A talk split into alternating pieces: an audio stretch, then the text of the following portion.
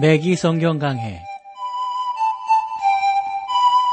Thru the Bible 제공으로 창세기부터 요한계시록까지 강해한 매기 목사님의 강해 설교를 보내드리는 매기 성경 강해 오늘도 목동제일교회 김성근 목사님께서 말씀을 전해주시겠습니다.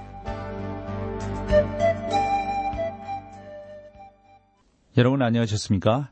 매기 성경 강해 자, 오늘 여러분들 야고보서 이제 마지막 장의 5장으로 모시겠습니다. 이 5장에서 우리는 이제 본소에 어울리지 않는 것처럼 보이는 부분을 이제 다루게 되는데요. 어, 이처럼 여섯 구절을 대충 읽으면요. 야고보가 마치 부자들을 혼내주거나 뭐 부를 너, 너 혼자만 갖지 말고 나눠라 이런 식의 어떤 사회주의적 교훈을 말하는 것처럼 보입니다. 그러나 반대로 이 구절들을 자세히 읽어가다 보면 야고보가 전혀 그러한 의도로 말하고 있지 않다는 사실을 발견하게 됩니다. 야고보는 점점 더 불의해, 어, 불의해지고 자유가 사라져가는 이 세상에서 어떻게 성도들이 삶을 살아야 될 것인가 그 취할 행동과 태도를 가르쳐 주고 있다고 저는 생각을 합니다. 야고보는 당시에 로마 세계는 오늘 우리가 살아가고 있는 세계와 같지 않았습니다. 생활 양식이 전혀 달랐어요. 야고보 당시에는 중상 계층이 없었습니다. 아주 부자들과 아주 가난한 사람들이 있었습니다.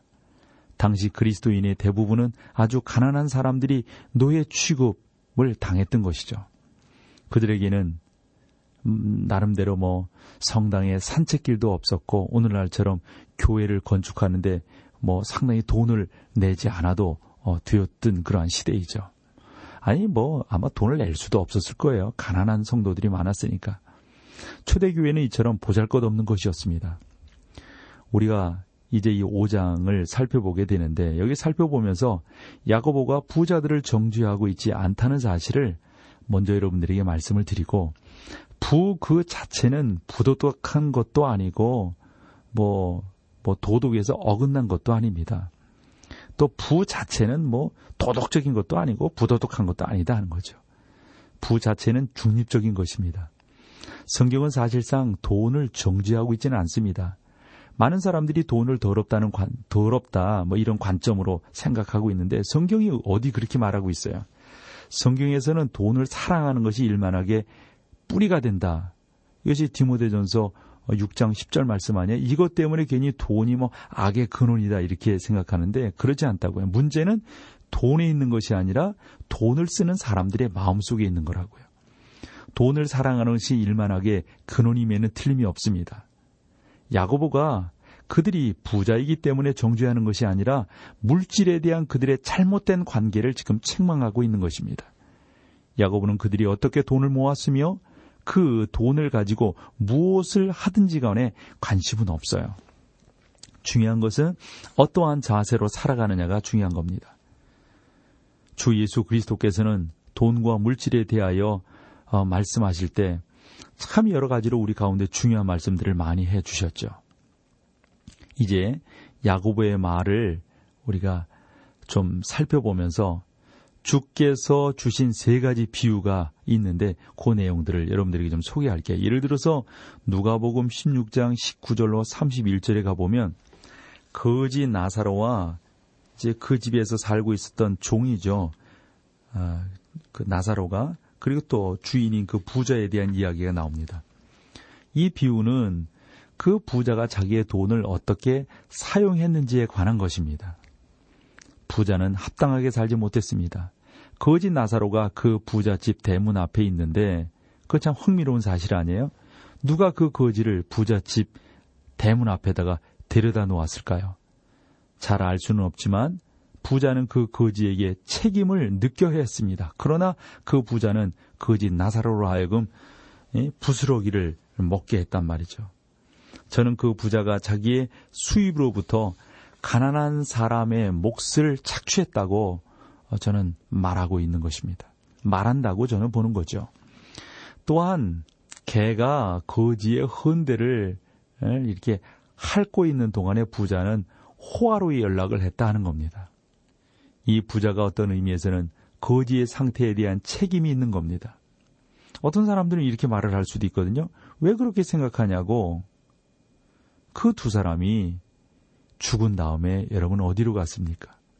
나사로는 아브라함의 품에 들어가고 부자는 지옥에 떨어졌어요. 이것이 무엇을 우리에게 주는 거죠? 하나님께서는 두 사람의 생애를 어떻게 심판하셨는지를 우리에게 잘 보여주고 있습니다. 부자의 생애를 어떻게 심판하셨고 나사로를 어떻게 보셨는가를 잘 보여주고 있어요. 두 번째로 우리가 또 예수님의 그 재물에 대한 교훈을 볼 수 있는 데가 누가복음 12장이라고 어, 보는데요.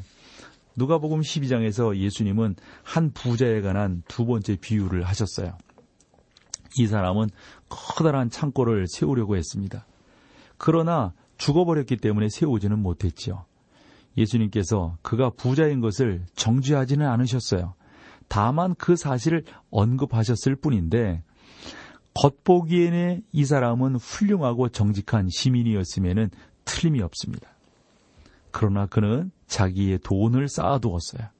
그는 늙을 때까지 잘 살기를 원했지만 영원한 내세를 생각하지 못했던 겁니다. 예수님께서는 그를 바라보고 참 안타깝게 그를 부르셨죠. 사실상 그는 아주 욕심이 많았으며 이기적이었습니다. 그는 자기 자신을 위해서 돈을 쌓아두었던 것입니다. 이것은 일종의 우상숭배죠. 이게 돈을 사랑함이 일만하게 뿌리가 된다는 거예요. 하나님의 말씀은 탐심이 우상숭배요, 물질을 숭상하는 것이 하나님을 배척하는 거라고 말씀하고 있잖아요. 여러분이 자기 자신을 숭배하는 것이 이기적인 겁니다. 오늘날 자기 숭배가 유행하고 있고요. 심지어 그리스도인의 미덕으로 가르쳐지기도 있어요. 이게 참 잘못된 거죠. 사람들은 자기의 자기의 존경해야 할 그러한 대사, 자기를 존경해야 할 대사, 자기에 대해서 자신감을 가져야 할 그러한 부분들에 대해서 어? 사람들은 너무 모르고 있는 것이죠. 그러나 예수님께서는 요한복음 15장 5절에서 뭐라고 말씀하고 있습니까?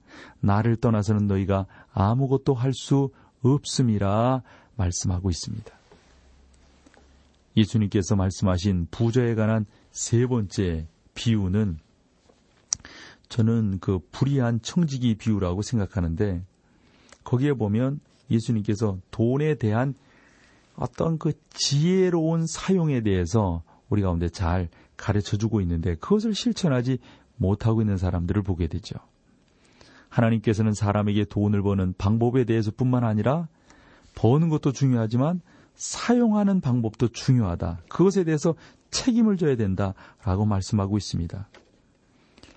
그래서 우리가 본문을 살펴보기 전에 생각해야 할 또 하나의 문제가 있는데 여기에서 야고보가 정지하고 있는 부자가 그리스도인인가 아니면 불신자인가 하는 겁니다. 보니까 그들은 경건한 부자인가 하나님을 모르는 부자인가 이 문제에 대해서 우리가 그 뭐 성경을 좀 자세히 보기를 원할 때 우리가 상세하게 연구하기는 곤란해서 연구한 사람들의 그 결론을 보잖아요. 그것을 우리가 주석이라고 그러는데 그런 내용들을 보면 의견들이 분분하다고요. 어, 메기 목사님은 어, 요 내용을 불경건한 부자였다라고 이렇게 말씀을 하세요. 어, 그러시면서 왜 그렇게 생각하는지에 대해서 하나 예를 들으셨는데 그것은 주한 칼빈이 이 부자들은 어, 불경건한 부자였었다 이렇게 말하고 있기 때문이에요. 여러분 그 토마스 멘튼이라고 하는 학자가 있는데요. 이 여섯 구절이 교훈이 아니라 하나님의 고발이라고 보는 것은 어, 뭐라 그럴까요? 어, 그렇게 보는 것이 여기에서 또 옳다 이런 주장을 피고 있어요. 어, 떻게 말을 했냐면 여기에서 야고보 어, 사도는 어떻게 해야 할 것을 특별히 지시하지는 않았으며 그들이 어떻게 되었는지에 대해서도 어, 말하고 있지 않다. 즉 경건한 사람은 아빠가 아래서 더욱더 참으려고 참으라고 격려한다. 야고보 사도가 이 점을 분명히 밝히고 있다. 요 정도로만 이야기를 하고 있어요. 그래서 켈빈이 말한 것을 여러분들이 한 번 더 소개를 하면서 이 야고보가 말하고 있는 이 부자는 아무래도 불경건한 부자다. 이렇게 보는 것이 좋다는 겁니다. 그러면 왜 야고보는 경건한 사람을 상대로 말하거나 또 말하다가 불경건하나 또 그 불경건한 자들을 향하여 말하기 시작한 것일까? 이것을 우리가 한번 생각해 보는 것이 좋겠죠? 그러나 사실은 아무것도 변한 것이 없습니다. 야고보는 여전히 경건한 자들을 향하여 말하고 있습니다. 야고보가 분명히 그 부자에 대해서 말하고 있는데 어떻게 된 것일까요? 야고보는 그 신자들에게 말하면서 동시에 하나님이 없는 세계에서 어, 살아가고 있는 경건한 자들에게 말하고 있는 것입니다. 거기에서 불경건한 부자들을 다른 사람들에게 고통을 주고 그들을 이용하여 돈을 벌었던 것입니다. 예수 그리스도께서는 이 점에 대해서 이미 아래와 같이 요한복음 16장 33절에서 언급하셨습니다. 이것을 너희에게 이름은 너희로 내 안에서 평안을 누리게 하려 함이라. 세상에서는 너희가 환란을 당하나 담대하라 내가 세상을 이기었노라 말씀하시고 계신 거죠. 자 여기서 우리 찬송 함께하고 계속해서 말씀을 나누겠습니다.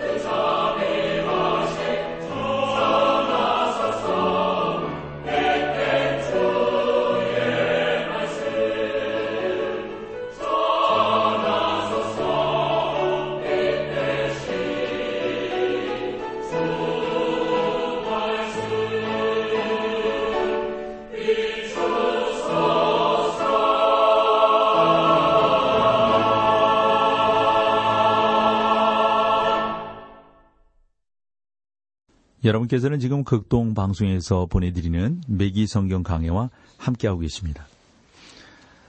어, 우리가 그 야고보서 5장을 보면서 좀 서론적으로 말씀을 드렸어요. 어, 이 야고보가 바라보고 있는 이 부자들은 어떠한 부자인가? 그래서 먼저 정의했던 것은 성경이 말하는 부자에 대한 개념들. 그러니까 부라고 하는 것, 돈이라고 하는 것은 악한 것이 아니다. 악하지도 않고 선하지도 않고 중립적인 것이다. 그러나 그것을 쓰는 사람들이 어떻게 쓰느냐가 참으로 중요하다. 그러면서 우리가 정의했던 것이 이 야고보서 5장에서 말하고 있는 아니 앞에 부분도 말씀이지만 그 부자들은 어떠한 부자인가? 켈빈의 예를 들어서 그 사람들은 불경건한 부자다. 이런 것을 어, 말씀드렸어요. 앞부분에서요. 그래서 경건한 자들은 하나님께서 불경건한 부자들을 내세에서라도 심판하실 줄을 알고 현재 여건 속에서 인내하는 것을 성경 우리 가운데 특별히 야고보서를 통해서 가르쳐 주고 있다는 겁니다.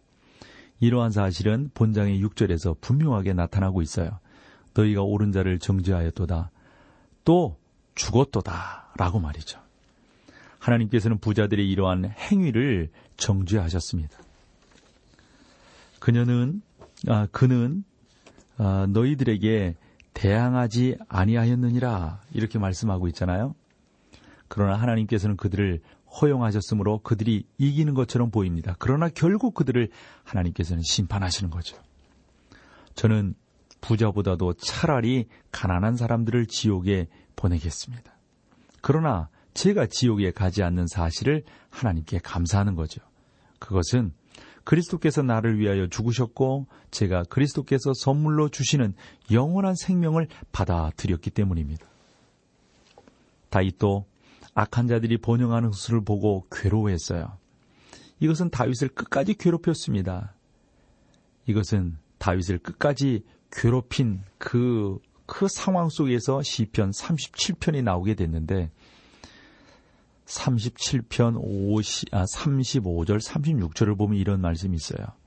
내가 악인의 큰 세력을 본즉 그 본토에서 본토에 선 푸른 나무의 무송함 같으나 사람이 지날 때에 저가 없어졌으니 내가 찾아도 발견치 못하였도다. 이보다 앞서서 다윗은 야고보와 동일한 충고를 주고 있는데 어, 시편 37편 7절에서인데요. 여호와 앞에 잠잠하고 참아 기다리라. 자기 길이 형통하며 악한 꾀를 이루는 자를 인하여 불평하지 말지어다. 이것은 위대한 진술로 불경건한 부자들에 대해서 말씀하고 있는 겁니다. 다윗은 성전에 가서 마침내 하나님께서 이러한 사람들은 어, 처리하시는 것, 하나님께서 처리하시는 것을 우리가 여기서 볼 수 있는 겁니다. 자, 이제 본문으로 들어가 볼까요? 5장 1절입니다. 들으라 부한 자들아 너희에게 임한 고생을 아, 인하여 울고 통곡하라. 야고보는 자기 시대의 불경, 불경건한 부자들이 아, 부자들에게 말하고 있는 것을 우리에게 보여줍니다. 근데 여러분 여기서 보면 이 부자들한테 말하는 건가 아니면 미래 불경건한 부자들에게 말하고 있는 건가 요거 한번 생각해 볼 필요가 있다고 봐요. 그러니까 야고보는 당시에 부자들에게 경고하고 있지만 이것은 어느 시대나 적용되는 거죠. 그래서 우리는 야고보가 요 야고보서를 쓸 때가 AD 45년에서 50년경에 썼다고 믿는데요. 어떤 분들은 뭐 AD 60년경이라고 말하곤 말하기도 합니다. 뭐 이런 부분들에 대해서 학자들의 조금의 의견의 차이는 있지만 받아들일 수가 있죠. 그 구체적인 시기와는 관계없이 예루살렘의 멸망이 가까운 장래로 어, 다가와 있다고 하는 것을 우리가 알 수 있어요. 왜냐하면 AD 70년에 예루살렘이 로마의 디토 장군에 의해서 뭐 돌 위에 돌 하나 남음이 없이 정말 완전히 망하잖아요. 그 티토 장군은 그리스도인들과 유대인들을 미워했는데요. 그들은 모두 그 예루살렘 성 안에 살고 있었어요. 그래서 티토가 쳐들어오자 부자 유대인들은 하나도 남지 않았습니다. 그들은 죽임을 당하거나 노예가 되었고 모든 물건을 물건을 빼앗겼다고 합니다. 야고보는 장차 임할 이러한 사실들을 내다보고 이처럼 강력하게 경고를 했던 것입니다. 예수님께서도 하늘로 승천하시기 전에 이러한 사실을 예언하셨습니다. 주님은 제자들에게 누가복음 21장 20절에서 말씀하셨죠. 너희가 예루살렘이 군대에게 에워싸이는 것을 보거든 그 멸망이 가까운 줄 알라. 이게 바로 AD 70년을 우리 주님께서 바라보고 말씀하신 거거든요. 그러므로 들으라 부한자들아 너희에게 이 말 고생을 인하여 울고 통곡하라. 이 불경건한 부자들에게 우리 주님께서 지금 회개의 기회를 주시는 거예요. 2절로 가보세요. 너희 재물은 썩었고 너희 옷은 좀 먹었으며 예수 그리스도의 임재에 비추어 볼 때 우리는 이 세상의 모든 부자들이 없어질 거라는 경고를 받고 있습니다. 어, 이러한 말씀은 오늘날의 불경건한 부자들에게도 마찬가지로 그 당시에 사람들에게 야고보를 통해서 주었던 그 감동이 그대로 전달되는 거죠. 그러나 오늘날 많은 사람들이 알고 있듯이 그 부자는 자기의 미래가 불확실하다는, 불확실하다는 사실을 알고는 있습니다. 항상 공황을 만날 수도 있고 충돌할 수도 있고 가뭄을 만날 수도 있는 위험이 있다고 하는 것을 압니다. 그러나 여러분, 좋은 시절도 있고 어려운 시절도 있는 겁니다. 뭐 우리나라도 어, 이 80년 그 초에 예, 참 90년 말이죠. 90년 말에 IMF를 만나기도 하잖아요. 98년도인가 그렇잖아요. IMF를 만나기도 하잖아요. 잘 나가는가 하면 그렇게 힘들어지는 그런 경우도 있는 것이죠. 그러므로 여러분, 이 세상의 돈이라고 하는 것, 부라고 하는 것은 휴지 조각 될 개연성이 너무 많은 거예요. 그러므로 우리가 어떤 것을 위해서 살고 무엇을 위해서 우리가 준비하며 나가고 있느냐는 참으로 중요한 것이죠. 너희 재물은 썩었고 너희 옷은 좀 먹었느니라. 여러분 그렇게 된단 말이에요. 3절로 가보세요. 아, 너희 금과 은은 녹슬었으니 이 녹이 너희에게 증거가 되며 불같이 너희 살을 먹으리라. 너희가 말세의 재물을 쌓았도다. 야고보는 너희 금과 은이 어떻게 녹슬어지는지 아느냐? 그것은 너희가 썩어가기 때문이다. 라고 말을 하고 있습니다. 이것은 예수님께서 말씀하신 두 가지 비유 가운데 나오는 사람들에게처럼 불경건한 부자에게, 부자들에게 내리는 심판이란 말이죠. 그들 모두에게 죽음이 찾아올 것입니다. 그것은 확실합니다. 죽음은 누구를 구분하지 않습니다. 돈 있는 사람은 찾아오지 않나요?